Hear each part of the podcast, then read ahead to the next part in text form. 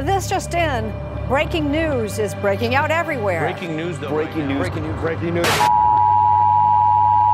We interrupt this program. This is a national emergency. Important instructions will follow. Manhunt by Gretchen Felker Martin. Carmen Maria Machado says it's a modern horror masterpiece.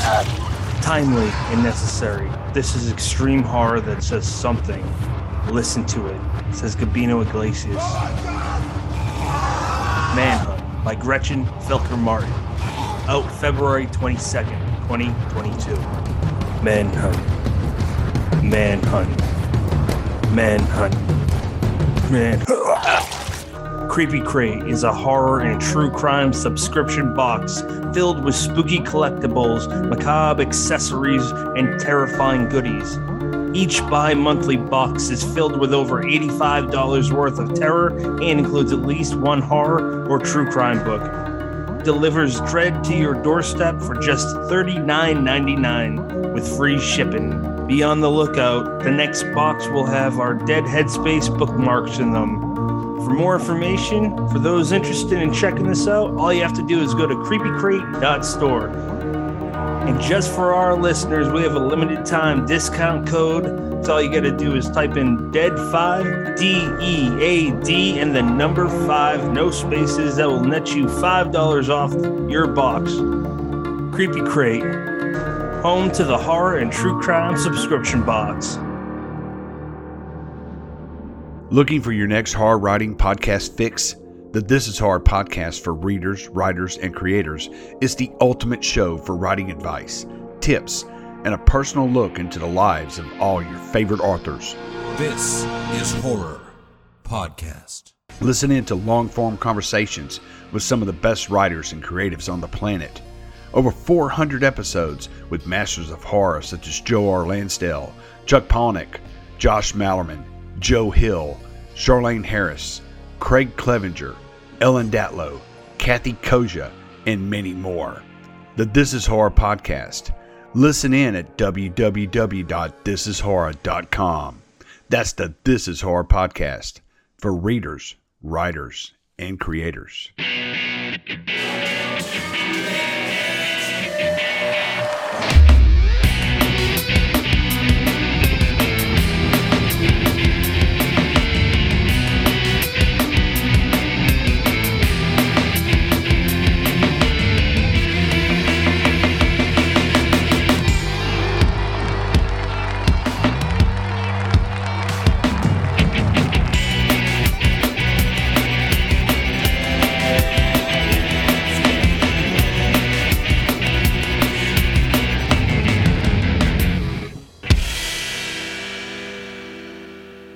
Welcome, everybody, to Dead Headspace. I am your host, Patrick R. McDonough, joined always by my co host, Brennan LaFaro. Say hi, Brennan. Hello, everybody. And today we are talking with the author of Manhunt. It's coming out in a week from now, Gretchen Felker Martin. Say hi, Gretchen. Hey. And this show is a part of Silver Shamrock's Horrorcast, a podcast network that includes Killing Time with Silver Shamrock and I'm Burying the Dead, where we exhume classic horror paperbacks for the new generation. What got you into horror? Oh man, so many things. uh, I have vivid memories of being about, mm, I must have been five or six years old and hiding behind the couch during the kitchen scene of Jurassic Park with the velociraptors stalking the kids. And that shit is just acid etched into my memory. Oh, what a great Um, movie. Oh, it's so great. And that moment is so like it's so thoroughly built out. You know, you have the the claws clicking against the tiling, you have the reflections everywhere. There's so much going on. Um, so that was definitely an, an early brush. But I think what really cemented me as a lifelong freak was reading Stephen King's It when I was about the same age as the kids in It. So, you know, 11, 12. the I watched the movie long before because I was one when I I saw it like parts of it enough to be frightened of clowns for my pretty much entire childhood. I read it in my twenties, finally when I braved was brave enough to do that. But yeah, that I think that movie's responsible for uh, terrifying our generation uh, of clowns for quite a while. What what about you, Brennan? I, I just, you know, I, I think we've so many of us grown have grown up with that inherent back, you know, back of the mind notion that clowns are terrifying, and you know, certainly that's probably where a lot of it stems from. I'd have been, you know, uh, a couple of years old when the book came out, like six when the uh, mini series came out. So, you know, by the time I got any, you know, kind of presence of it, it's it's already out there in the zeitgeist. So, yeah, absolutely, clowns, horrifying. Tim Curry. I think it originated the the scary clown as part of horror. Yeah. And you gotta love that whole thing that went around what like four or five years ago, where people were just dressing up as clowns and walking the streets. Um, I, I feel like every town had at least one random creepy clown sighting, and I remember people being really up in arms. You know, I work in an elementary school, and we're getting memos about it, like you know what to do if you see somebody in a clown suit on the school grounds. Like to the fact that it went that far is just it's wild and it's it, it's fun to look back on that and be like, yeah, that was real. That happened. I forgot about that. Yeah, that shit was weird. How could you forget about that? I I because there's so much shit that's happened since then. I, this is so so weird. Terrible segue, but have you lived in Massachusetts your whole life, Gretchen? No, I was actually born in rural New Hampshire. Um, okay. I lived for most of my life in a town of about 600 people. Holy shit. Yeah, but I have been in Massachusetts now for about uh, 12 or 13 years. There's so many good writers from that state, and I I never knew until Brennan grew up like four towns away. Never knew him until Twitter or any of these people like you, Christopher Golden, Bracken MacLeod, um, to, Eric LaRocca. Too, too many to name. Oh, I know. Eric lives like 20 minutes from me. We're going to hang out this Tuesday. That's a that's a lot of awesome talent in one place. Yeah. Um, yeah, it's funny. New England is so tiny. My best friend, Julia Graffair, who is also a horror author, we were actually born in the same room of the same tiny little hippie birthing center. Wow. Yeah. And it's not a big place, it's like a basement. Holy shit. Um, I, I you know what we we'll ask other questions later, but I, I'm dying to talk to you about Manhunt. So like, I guess tell us how it got started. So I actually started writing this in 2019 before there was even a whiff of the the pandemic. Oh wow.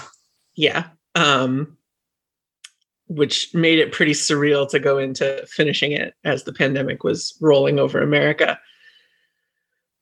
Um and what really got me moving on it was a friend of mine read the Screwfly Solution, the Alice Sheldon story, out loud while we were hanging out. And it was the first time I had heard it since I was a kid. And I kept thinking, you know, as I as I listened to this story about an unknown force that drives every man on the planet completely insane to the point where all he wants to do is rape and kill the women around him. Wow, there are 10 million stories behind this like particular upper class heterosexual lens and i really think i could i could do something there That's wow. And and that's really neat because you don't know you may never know how many people you inspire with your story. well That's here's it. hoping It's an amazing it's an, it's an amazing dom- domino effect. Like I I feel like the first person it was either Christopher Golden or Bracken MacLeod that mentioned your book. Um, I was at work, then I just saw it on the phone, and Bracken was talking about how amazing it was, and I go, "Oh shit, what is this?" And I started talking about with Brennan, and since since that point, it's like pretty much everyone in my group of circle of friends uh, for writers, they're either dying to read it or they are are talking very highly about it. And I know that there's um, strong emotion. Yeah, I'm super envious of of your reaction, um, not your reaction, the reader's reactions to your book, because you're getting either strongly love it or strongly hate it, and that's amazing. Seriously, Thank you. because It's yeah, really what I every- wanted. every I want that for my debut. Like I I would envy that. Who wants like oh that's a bland taste and whatever. Like it, every amazing book has a strong reaction, and it continues that way throughout the generation. So I, I mean, it's not you you know all the greats Brian Keene and all of them. They're all saying like this is the next girl next door or Jay uh, Jeff Gonzalez's Survivor. Um, I'm sure that's overwhelming, but have you had a moment to digest all the praise, even though it's not even out yet? I have been completely and totally overwhelmed by people's responses to this book. Um, you know, people like Christopher Golden and Brian Keene, who I have known and loved for years now. It it it feels kind of surreal. Like Carmen Maria Machado is hosting my launch event It's so cool. these are people who a year ago were like vague celebrity names to me whose whose the only connection I had to them was their work. So it's it's been very weird. It's definitely caused me a lot of stress and agitation, but it's exciting too. And I'm I'm very much looking forward to launch stuff sort of being in the rearview mirror so I can sit down and try to internalize all this. That's excellent. You know, and, and I, we wish you the most successful of launches. I mean, it's so cool to see that they're already talking about second printings, and the book's not even out yet. It's not even out yet, and you're, you're on second printing. Um, that it, it it's it's going to be big, and you know, like Patrick said, there is that kind of you know five star, one star mentality to it, and I think that's such a great thing to strive for as an artist to evoke a response. So uh, my, my my my question on it um i want to talk about balance a little bit because i think Yeah. a lot of people are going to pick this up and say okay it's you know getting a lot of like um like splatterpunky almost attention like the the the gore is everywhere they're eating balls um you know that's kind of that's a selling point but this it's brimming with heart too i mean like the the throughout the story but you know especially on the back nine i mean there there are parts that just you invest in these characters and it wrecks you. So i i wonder if you could talk a little bit about that balance of you know gore versus like deep driven characterization. Thanks. I'm i'm really moved that that you felt that way about the book. Thank you. Um i think to me this is something that i talked about years and years ago i'm i'm a film critic and i was tapped to review the witch when it first landed that was robert eggers first film and i had been waiting for it for years and It's very love, exciting. I love that movie. Seriously. it's a great movie So absolutely fantastic and the reason that i think it's so great and the reason that i i wrote about at the time was that if you want your audience to hurt when mm-hmm. something breaks in the fiction you have created you have to show them why it's beautiful first. And i i did my absolute best to take that lesson to heart. I wanted these people to feel real and to feel like people you could know and love or be annoyed with or want to smack. So that when it got down to you know nail guns and Uzis it would feel real and you would be afraid and not want this to happen you did a damn good job. And thank you the first chapter, I think it's the very the very beginning. I just thought to myself, I'm glad I'm not eating right now because I am look, you know, excuse my French. I don't know who's offended by this, but I'm a pussy when it comes to eating food and watching horror movies, or in your case, r- reading well described events because I can't take it. But that's nothing but a compliment to you. To, I, I really want to know, like, with stuff like that, like we're all writers, and and I think that to some degree, all of us do some kind of research where I mean, some are more invested than others, I suppose, on what the project is. But uh, with, for example, one time I was trying to figure out how uh, how people were boiled alive, and it's some crazy sick shit. Oh, it's Um, so bad. So, like, I'm curious for this stuff. We're talking about like this is apocalyptic. So, like, the medicine, the technology, everything's dwindling away because it's not steam, uh, streamlined, uh, being like manufacturing wise. Which means that infections are a big deal, way more than they were. And I, I know you know that, but I'm just kind of like curious what you research to to to have focal points with um, the injuries. Yeah, absolutely. Um, so in college, I was actually a European history major and I studied the impact of the Black Death on infrastructure throughout Europe, especially in England. And so I have a working knowledge base of medicine under primitive, desperate conditions. And I know the contributing factors to like mass death and death from minor injuries. Hmm. For Manhunt, I did do a lot of reading about infections and like simple field treatments and general first aid. I also looked at a ton of diagrams and like surgical theater footage of bodies in various states of distress and injury um, because I, I wanted to know what I was talking about when I described these things that that happened to us. Have you read the book The Butchering Arts by Lindsey Fitzharris?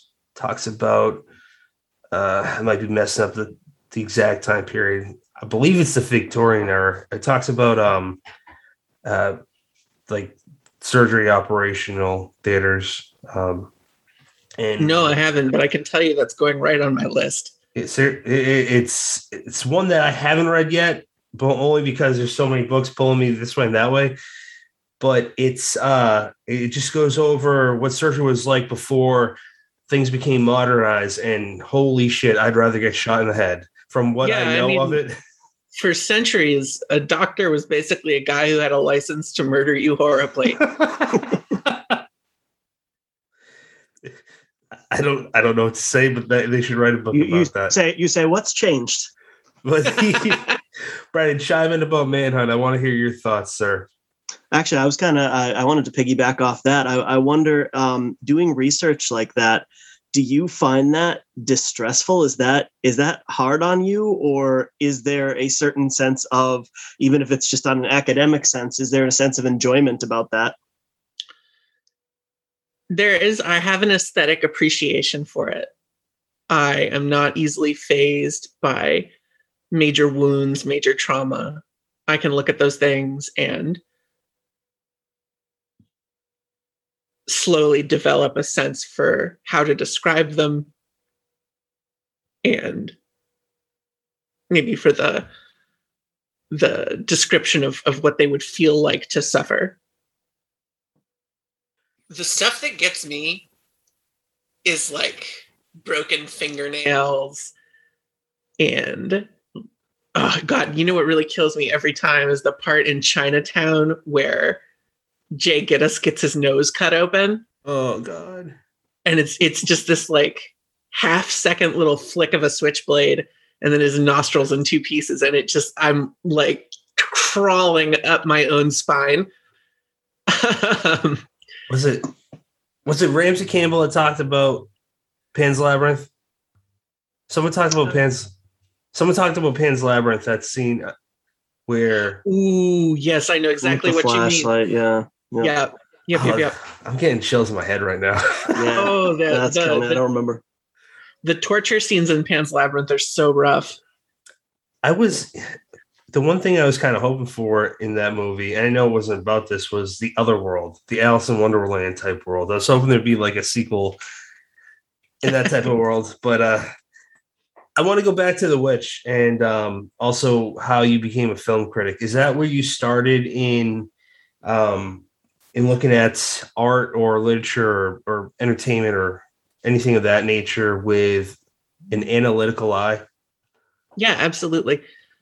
When I was in college, the tail end, I started to get really into the critical writing of Sean T. Collins. I don't know if you follow him. Um, he was one I'm of the first familiar. people who was doing like serious critical evaluation of Game of Thrones. Hmm.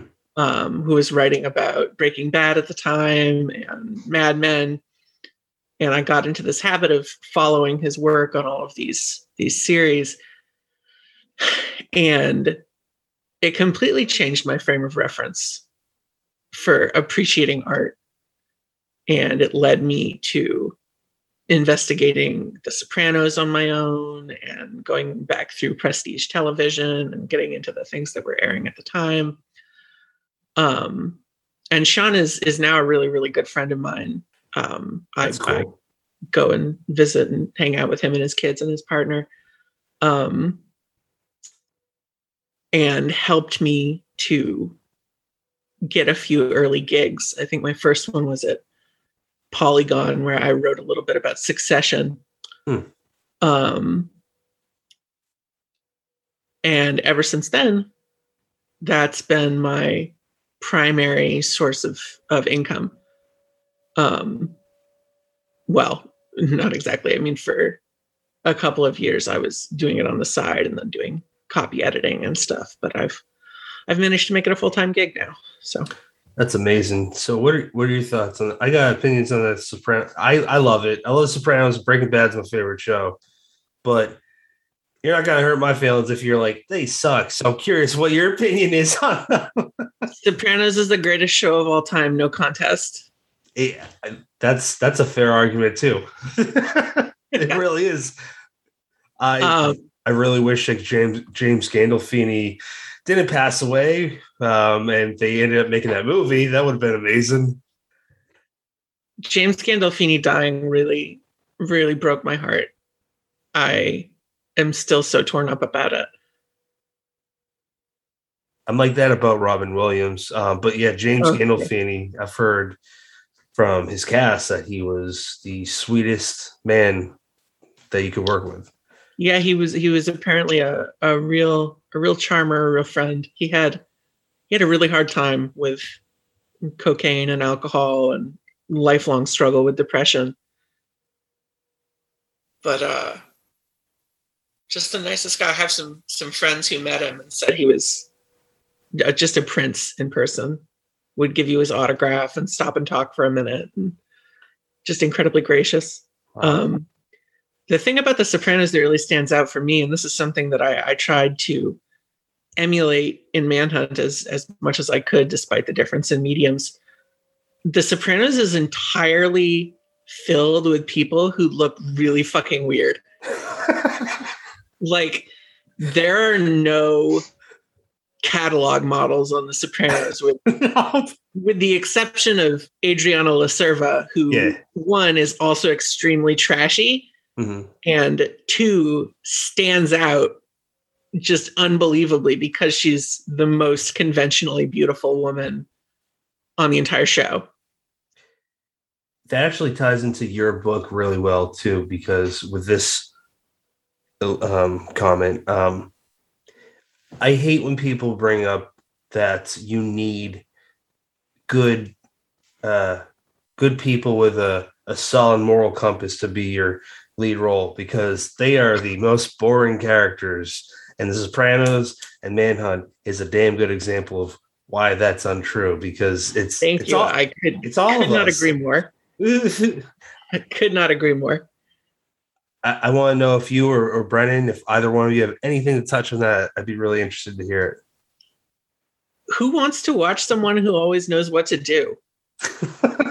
Who who gives a shit? They sound boring. It's fucking goofus and gallant shit. No, Manhunt is about people who make mistakes constantly and are fucked up and at odds with themselves and their loved ones. Because that's everyone I know. And it's at a certain level, it's everyone everyone knows. There's never been a person who always knew what to do. That's not true on social media. I see a lot of perfect people. How can That's I they forget, dear. Twitter? That's one of your better zingers, man. That's t- took you two years, but that's one of your better ones. I'm not even sure who that was a shot at. Doesn't have to be. It's a shot at the internet. I, I, I you know, I, I think that um, you know, you touched on it earlier, Gretchen. You said um, you wanted characters that you could be annoyed by, and that really stuck out at me because it's not just we don't want to read about characters like, oh, I'd like to step into Prince Charming's shoes and be this, you know, perfect. You know, maybe maybe you do when you're five. That's great, but Sure. when you get older, you know, you want to read about people that have that kind of nuance. You know, even with your best friends in the world, you know, they get on your nerves sometimes. Uh, you know, sometimes it takes them 162 episodes to get a really good joke, and all of the failed ones that fall flat before that, you know, get on your nerves. But uh, it's it, it just it lends this three dimensionality. is that about to me? All of, no, of course not. Um, it, it lends this three dimensionality to the characters. Um, and I, I wonder if there was any consideration on your part. We did an episode maybe six months ago where we had uh, a panel from of, of people from the LGBTQ community talk about uh, representation in all sorts of media and wanting to bring in characters who didn't like exemplify the like you know 1990s next door gay couple or something like that who could be flawed and could be messy was that really important to you to you know make sure you got in there or just characters in general Absolutely. You know, I don't want to have any part of of being a model minority. I don't want to have any part in being an ambassador through my own behavior or my work. I want to tell a story that's about me and the kind of people around me, about the horrible queer collective houses and fantastic groups of people who've all been thrown out like trash by their parents and broke people and sex workers. That's my life. I don't care what straight people think of that.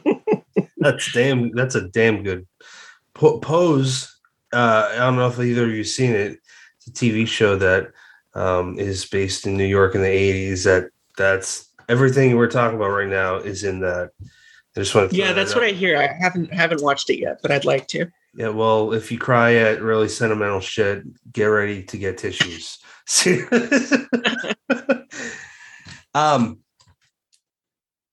I I want to lead us somewhere, but I don't know if I interrupted either one of you and derailed this. Okay. Um, Uh, I, I have one more thing I want to throw bud. at you about about Manhunt. At least one more thing. Um, sex. So obviously, you put a lot of sex into the book, and um, I, I- wonder if from early reviews, from early reactions, you've gotten any kind of pushback on that, like it's excessive or anything like that. And I'm gonna preface it by saying, you know, at first, you know, I, I don't want to say like I, I picked it up as, oh, oh my goodness, you know, penises. Uh, but um, it, it was more like it got my brain turning. If the world is ending, if every moment could be the last, you're gonna fuck. Like, I mean, that's isn't isn't that the most human response that you could imagine? Uh, I, I just I, I wanted to pick your brain on that. Sure. So, I mean, first of all, the thing that cis people and straight people always, always, always get wrong when they tell stories about trans people is that we're all fucking each other constantly. Like, you cannot find a trans person who can't have sex as long as they have two trans friends. Um, and I love that about us, although it's it's frequently a mess, as you would imagine. And you will never again in your life sleep with anyone who is more than three degrees of separation from your closest friends. um, it was really important for me to put a lot of sex into this book. I felt strongly about it, and I there has been a little bit of pushback. Some people are like, "Well, I'm hesitant to recommend this book because there's so much explicit sex and there's more sex than I thought there'd be and it doesn't need all this sex. And I mean I I appreciate everyone who takes the time to give me a review and to give me their honest opinion. But I'm not here to please them. That's not why I wrote the book. I don't I don't care. I wrote it for horny weirdo queers like me. And if people who aren't like that don't care for it or don't see it as necessary, that really doesn't have anything to do with me. Yeah, that's something I wanted to touch on. You're and th- this is not anything but complimentary because this could be taken the wrong way. But your attitude is is one that I would hope more people would embrace. Um, because and again, um, it's very relatable to every single thing, every aspect of our lives. On social media, it seems like a lot of people want to be liked by everyone, and we had Joe Lansdale on a few times, and one of the times he said, "That's uh, oh, what do you say? That's fucking narcissistic," and it's true. Like, Yeah. go out on the street, walk wherever you are. Do you say to everyone you see, "I hope you like me"? I hope you give a shit. Like, who the fuck cares? And I love your attitude because you're real. Um, and you don't owe anyone a fucking thing, and that's beautiful. Thanks, Patrick. Thanks. I I really would like it if people were more real. That way we could have more bridges and not uh fake whatever. All right, I'm making weird uh babbling stuff. Brennan, go ahead, buddy. Weird babbling stuff. Okay, there's the Patrick I know and love. Yay! All right. Um, so I, I, do want to throw something else at you, and if you're not interested in answering it, want to cut it, you know, just let me, let me know. Um, so I, I wonder about um, interpretation of artist work. You know, obviously, I'm a big believer in you know the artist tells the story that is inside of them and they pull it from sources in their own life which means you know nobody can no no outsider can have the exact same experience and the exact same reaction. They're going to put their interpretation into it. That said there's certainly in, especially in this day and age the occasional willful misinterpretation. Like one i've seen here is the idea that the the both the good people on both sides argument the you know oh i like the morally gay, uh, gray characters because i don't know who to root for where wherein if you get through this book and you don't know who to root for you may be a fascist um, Yeah. I, I I- wonder what you've seen in your own you know experience as far as willful misinterpretation Yeah, absolutely. I have seen a good number of people who have interpreted the book as a sort of morally ambiguous piece of fiction. And,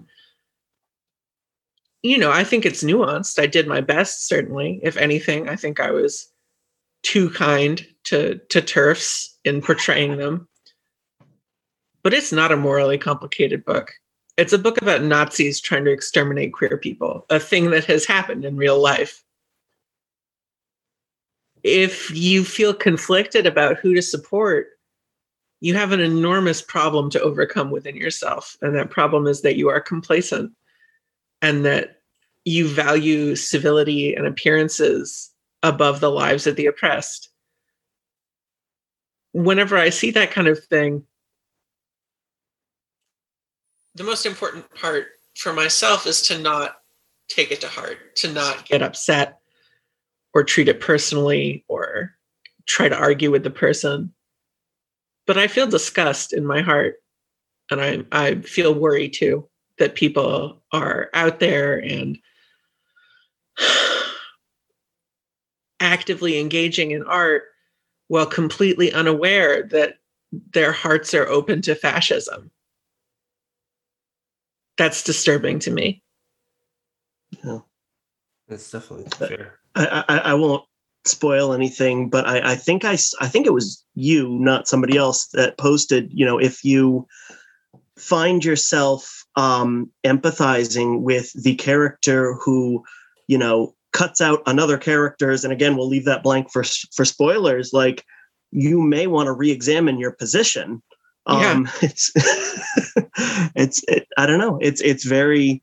I, I think you put it best, and I I'm not going to try and um, uh, quote you because I'll I'll I'll butcher it, but it was you know about uh, treating uh, appearances over you know the way we treat each other, and uh, just I don't know. I, it, it that that that bothered me. The whole idea that people could look at this and it kind of ties back to what we were talking about earlier with you know having characters that are just uh, queer characters that are, are squeaky clean and it's like if they're not all of a sudden they're potentially the villain you know right. just by default so. it's it can be very upsetting to interact with mindsets like that that kind of weird simultaneously black and white and sort of agnostic thinking and i think what's going on for so many of those people who are able to look at these atrocities and still somehow feel that all of these fictional characters are on sort of equal moral footing is that they're simply willing to accept that the people who are in power should be in power and that they're entitled to defend that power. Hmm. And I doubt any of them would say that to you in so many words, but that's why it doesn't set off alarm bells for them. They see a cis woman shoot something that she has said is a threat to her, and they think, well, that's good because we should protect women and we should defend them. And the simple truth is that the last 30 years of feminism have largely led us to a place where powerful white women have taken on the roles that white men have tradi- traditionally held, where now they can declare drone strikes or head up police departments or lead marine teams.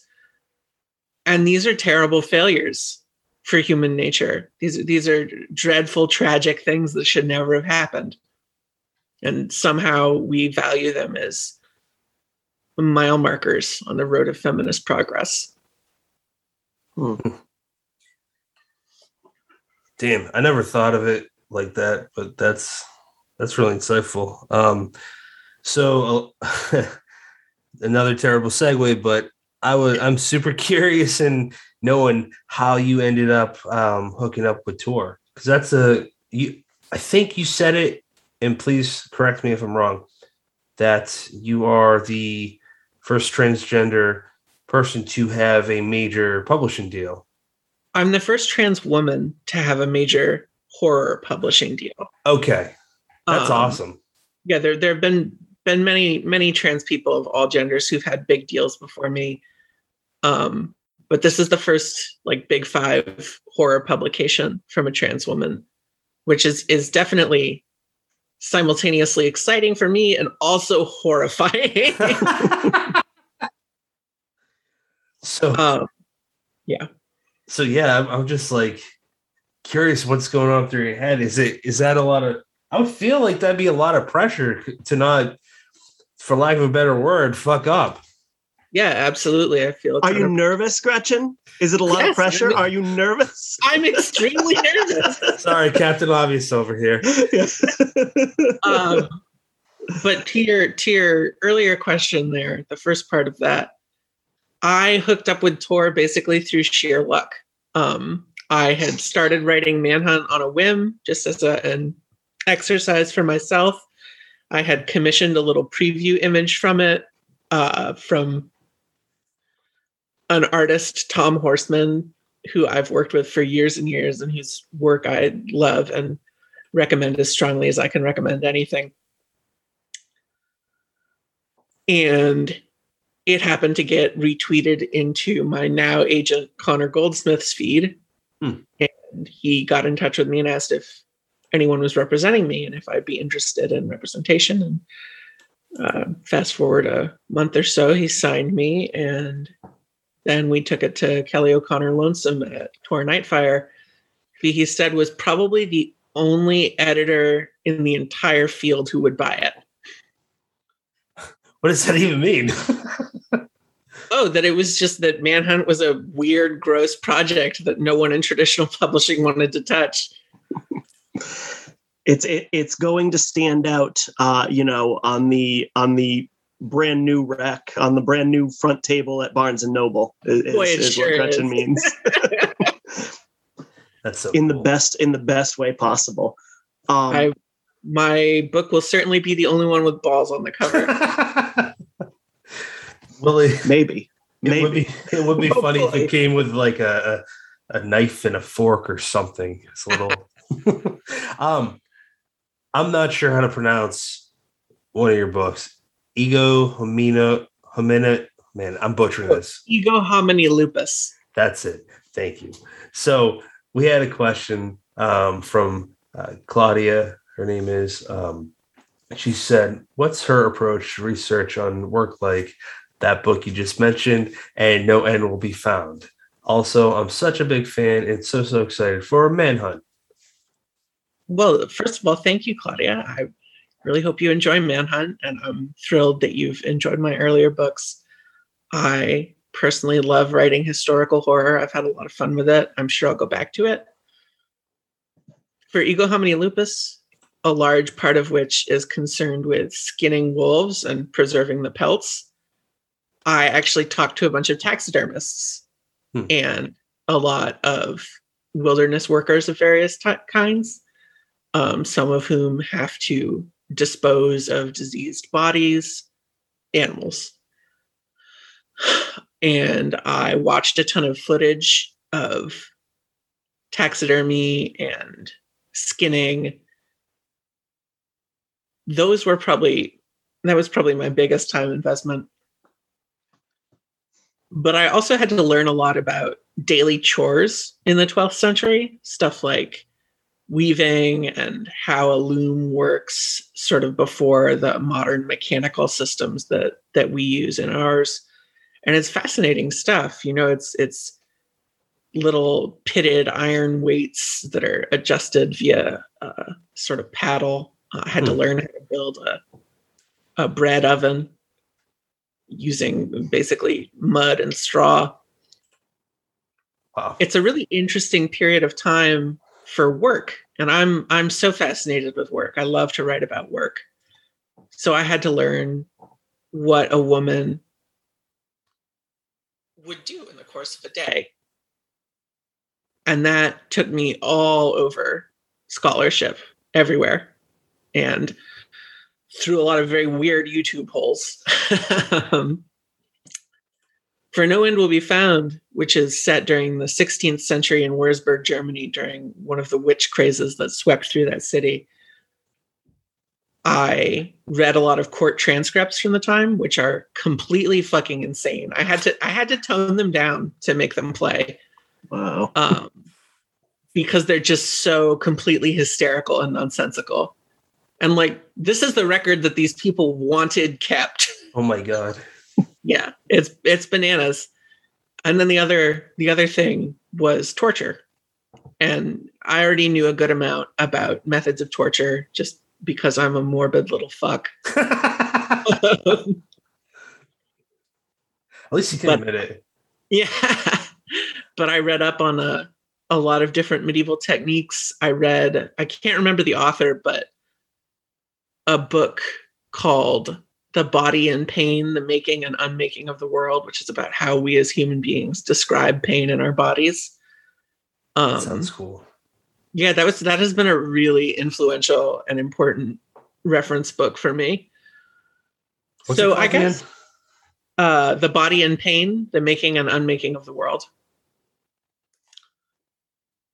So i guess i i take a pretty slapdash approach to research. I'm not terribly concerned with making everything super accurate because accuracy is is just an illusion anyway.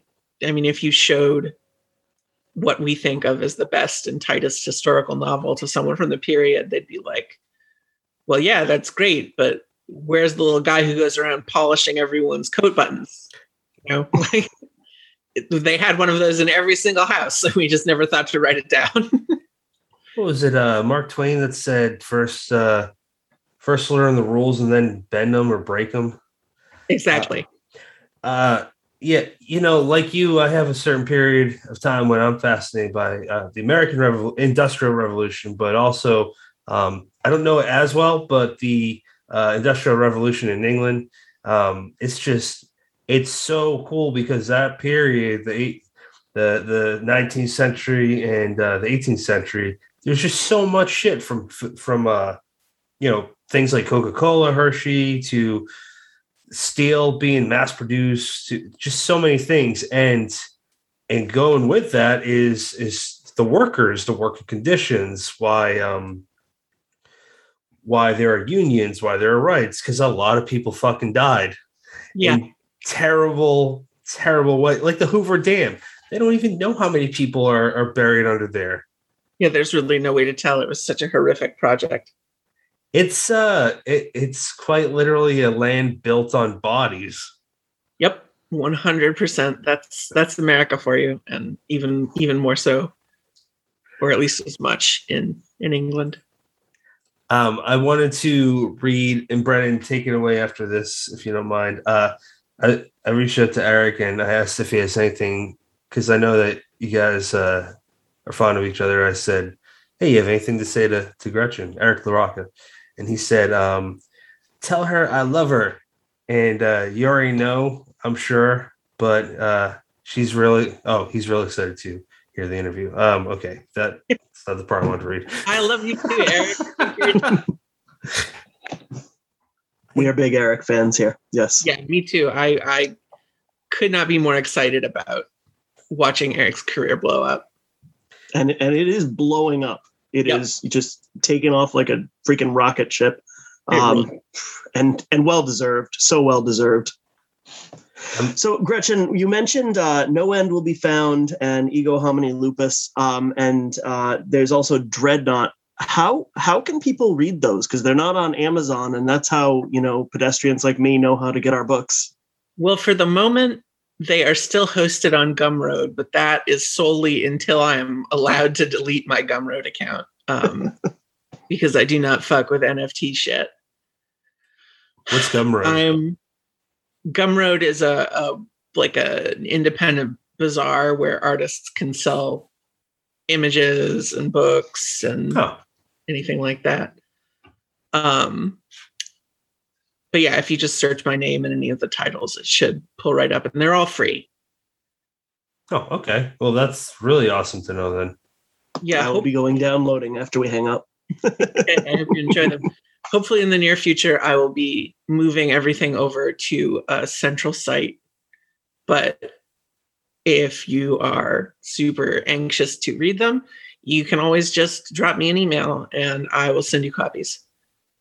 Okay, and where where can people? uh What's your email? I should word it like that.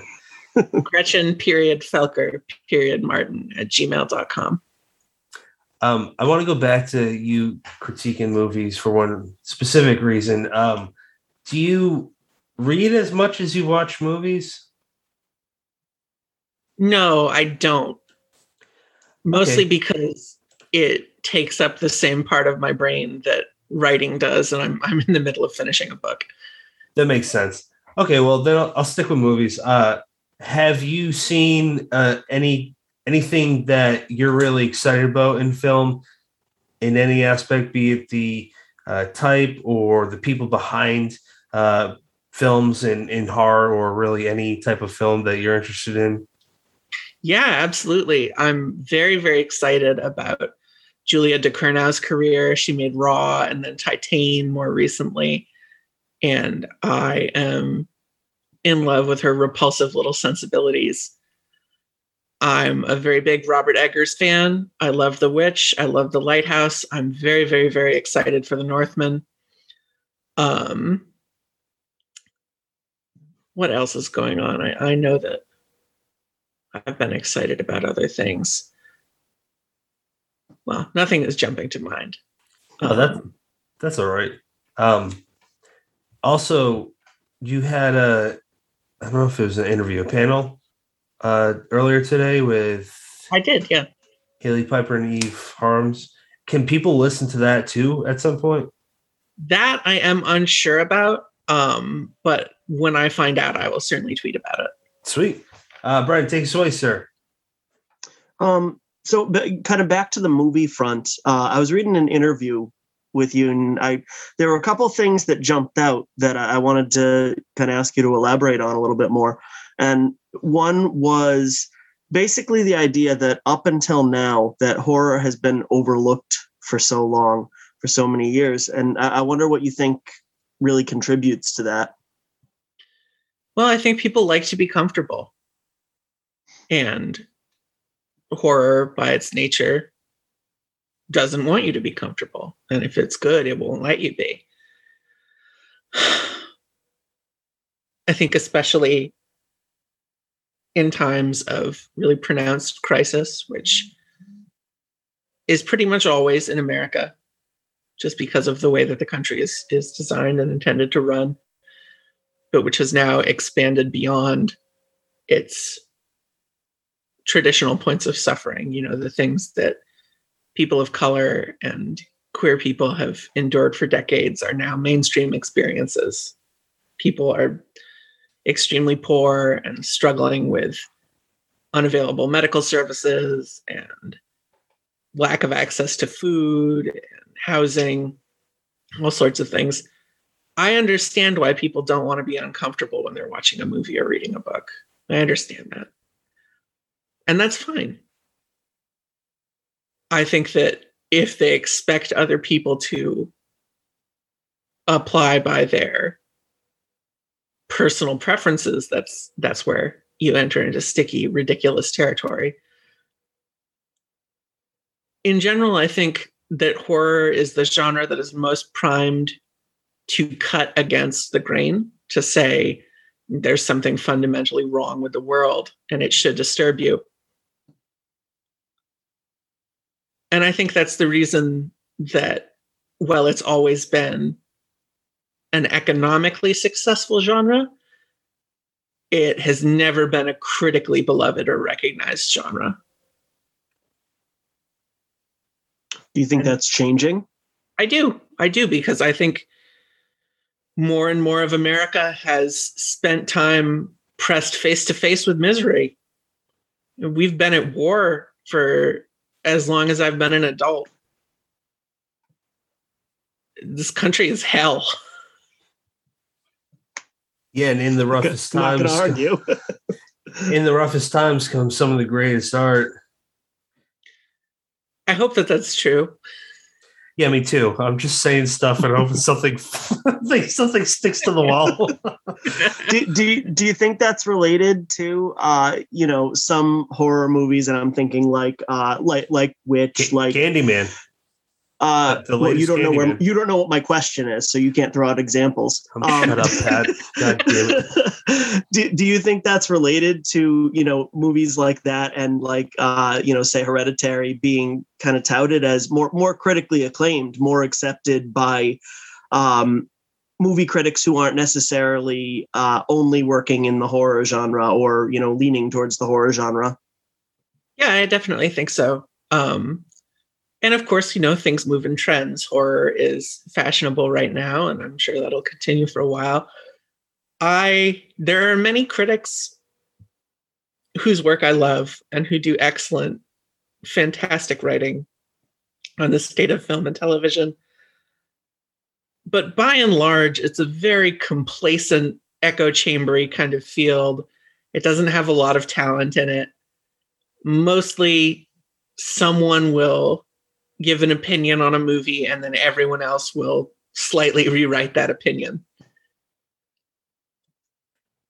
So I think most of it is is honestly just down to to parrots repeating parrots. I, I sound like a broken record, but that tell me to shut up, guys. But that reminds me of social media, seriously. And I, I'm wondering how, you know what? I, if I'm the new writer and I'm listening to this episode, I would really want to be because I'm trying to be proactive with this, these questions uh, or helpful to anyone listening. Um, what would you advise new writers how to to navigate through social media if they're trying to network or whatever? Well, I would say first of all, don't try to network, make friends. Um, Yeah. Find artists who are about where you are in your career and make friends with them. Share your art. Send them PDFs of your comic or whatever. Say, hey, I love your work. Here's mine. Maybe we can talk about comics sometime. Um, that kind of thing will get you far. And while that's incidental to the the value of having friends and fellow artists, I know that it's it's also important. I would not be where I am if I had not had the right connections at the right time.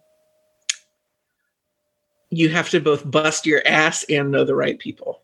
So it's it's a rough field to break into. In terms of navigating social media, my advice to you is try not to get in fights. Say your piece, mute the other guy, keep moving. It's, it's just never worth it. That's actually probably the one of the absolute best things to do. Uh, And I do have have one final piece of advice. sure, Do not, under any circumstances, make what you think the market wants. Make what you want to make. Do not agonize over whether or not you should or whether or not you're allowed to.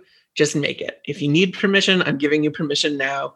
Make whatever sick, fucked up shit that you dream about and put it out into the world. And people are going to respond to the fact that it's personal and it's passionate. that's how Manhunt was made. So you two can I- I make think- the next Manhunt.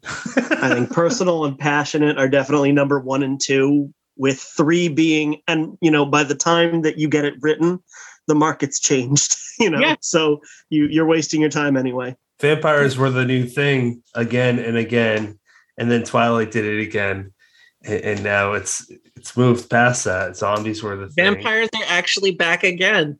Are- okay, I'm staying corrected. Are they really? Yeah. Yeah, they're they're coming back. You should see the wave of new vampire stuff coming out this year. It's crazy. Worth checking out or just silly? Um, I don't know about any of it personally yet, but I've I've seen previews for maybe three or four shows, uh, just as many movies, and probably four or five times that many books.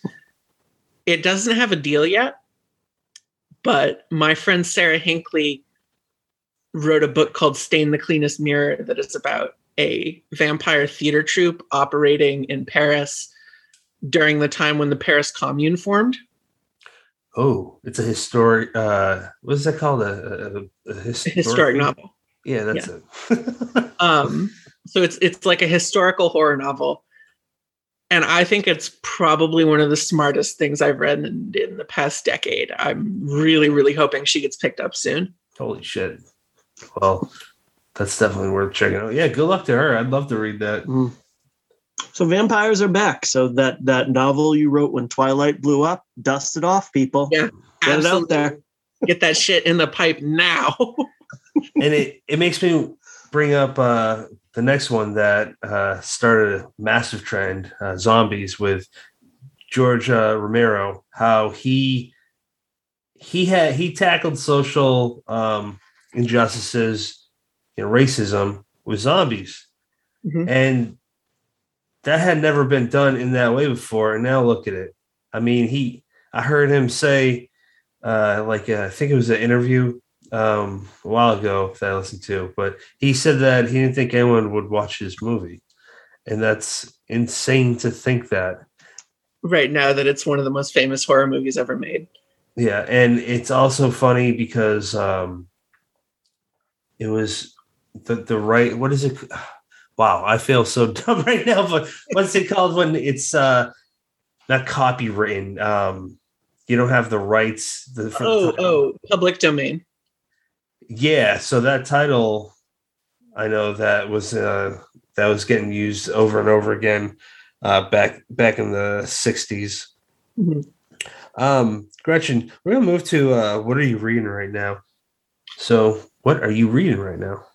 Well, I am in the middle of Queen of Teeth by Hailey Piper, who is one of my uh, co-readers tonight at Nice. Lovecraft Books. And it's a vagina dentata horror novel. So it's, it's about a woman who's growing teeth and more in her vagina. And it rules. It's it's like if the thing took place completely inside someone's pussy. That I should be the believe that I haven't. I I, ha- I can't believe I haven't heard that tagline yet. Yeah, that's it.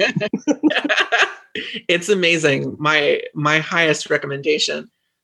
Um, I'm also reading Eric LaRocca's second novel, "We Can Never Leave This Place," Yes. which I am blown away by, and I'm sure you guys will go crazy for. It takes everything that he did in Things Have Gotten Worse Since We Last Spoke and just ratchets it up to, to 11. I mean, this is real, like, explode your head like in scanners type shit. It's Yeah. so good. Yeah, I just I finished that last week, and I just I can't. I, I'm not speaking hyperbole. He's my new favorite author. He's so fucking good. Yeah, he's amazing. The stuff that he does, and and I don't I don't know. I just keep thinking like he's the modern day American version of Clive Barker. For sure. Uh, For Brennan, what, Brennan, what are you reading right now, bud? Um, I have for an upcoming episode, I am working through These Toxic Things by Rachel Howzell Hall. Uh, it is a kind of a murder mystery thriller. It's probably the best label I can put on there. One of those kind of bullet uh, bullet thriller page turners, you know, four page chapters, and you, you know, before you re- realize it, you've read 50 pages. So I'm going to wrap that up in the next couple days, and we are going to have Rachel on uh, sometime next week. And I am also, I think I mentioned this on one of our first episodes this season, but I'm working through uh, Brian Keene's entire back catalog. So I am reading The Complex right now, Crazy, crazy which is pretty much just shit hit the fan, the novel. Yeah. Um, I've never read this one before, but that's exactly it from page one. Just what if everything went wrong at once? Yeah. Great. Patrick, how about you? Uh, so that, that actually reminds me, I, I forgot one. I'm also reading The Wingspan of Severed Hands um, by Ooh. Joe Koch, which is a lot like what Eric is doing in Things Have Gotten Worse. It's very like lush and affected, kind of gothic. And it's this story about, well, it's hard to summarize, um, but it's about this young woman who is intensely self loathing and has this sort of bizarre almost spiritual experience where she loses her hands and develops sort of an alternate second self. And then it's interwoven with this science fiction plot where a married couple who are estranged from one another are trying to breed some sort of bioweapon. And it's just like i mean this book is like taking mushrooms. It's it's a good so way to put it. revelatory. Every new page is like, Jesus Christ, I feel like I'm caught in these descriptions. They're so thick. It's so good. and and both that and uh, things have gotten worse are both from Weirdpunk, which is just such a s- awesome publisher. Yeah, they Uh, are I- I turning think- out great stuff. They are. Um, I, I really want to. I, I never got a chance to read the uh, Ali Seay book that came out from them late last year, and that's that, Mm. that's one I want to get my hands on. Uh, worth noting too that Joe also just had a story come out, and I can't think of the exact title, but it's something like "Eating Bees from the Ass of God." what Yes, the fuck? that is exactly what it is. That's a great title. it rules. I can't wait to read it. Um, yeah, I, you beat me to it, Brennan. I wanted to say a quick shout out to Weirdpunk Books. Uh, Sam, Sam is he's he's a sweetheart, really nice guy, and he he does a damn good job. I mean, his title he knows how to pick them. He really does. Um, so I'm reading. Uh, it's called Beyond the Creek by Nico Bell. Um, so far, what I've read, it's about this woman who's got a she's four months pregnant. Um, it's mentioned a few times, so I'm pretty sure it's going to be really important down the line. That is running away from her uh, apparently very abusive boyfriend or husband. Um, I'm not sure which, but stumbles upon this house where she gets a job that is in a small town, and uh, she's taking care of this old man. And apparently, this house is haunted. So I'm getting the others vibe. I'm not sure if that's it, but even if it is or isn't, I still it's enjoyable. Nico's Nico's a really good writer. Um, and I'm just going to skip ahead to two books I'll be reading soon. Uh, Joe Lansdale's uh, upcoming uh, Hap and Leonard. It's called Born for Trouble. Uh, it's just more tales about Hap and Leonard. And this is one that I've been wanting to read for a while. Yeah, David Demchuk, uh, Red X. Haven't announced that line, but he's going to be coming on in uh, March. Uh, actually, Fantastic. I love David. he's he seems like such a nice guy. I'm sure he is, but I don't know why I worded it like that. He seems like I said it again. He is a nice guy to talk to. Um, I met Brennan once in person last year, and him and I met at a bookstore, uh, obviously, and the me and him bought a few books, and this is one that I bought, Red X, and the deckled pages. You know, the ones that are all I can't Oh. really get a good view of it. I love that. I absolutely love it. And someone mentioned to uh, um, to Neil uh, Gaiman um, a while ago on Twitter, and they're asking what what's that? What is that called? And he said Deckled Pages, and I never really paid attention to it before, but I love it, and I wish more publishers would do it. It just kind of gives it its own character. The book, It's a very it's a very pleasant texture. yeah. Hmm. Uh, listeners, if you want to check out our site where we have articles from actually Eric LaRocca has one of them um, that he submitted last year. It's really good read. Uh, go to deadhead deadheadspace.com. I cannot talk today. I'm so sorry.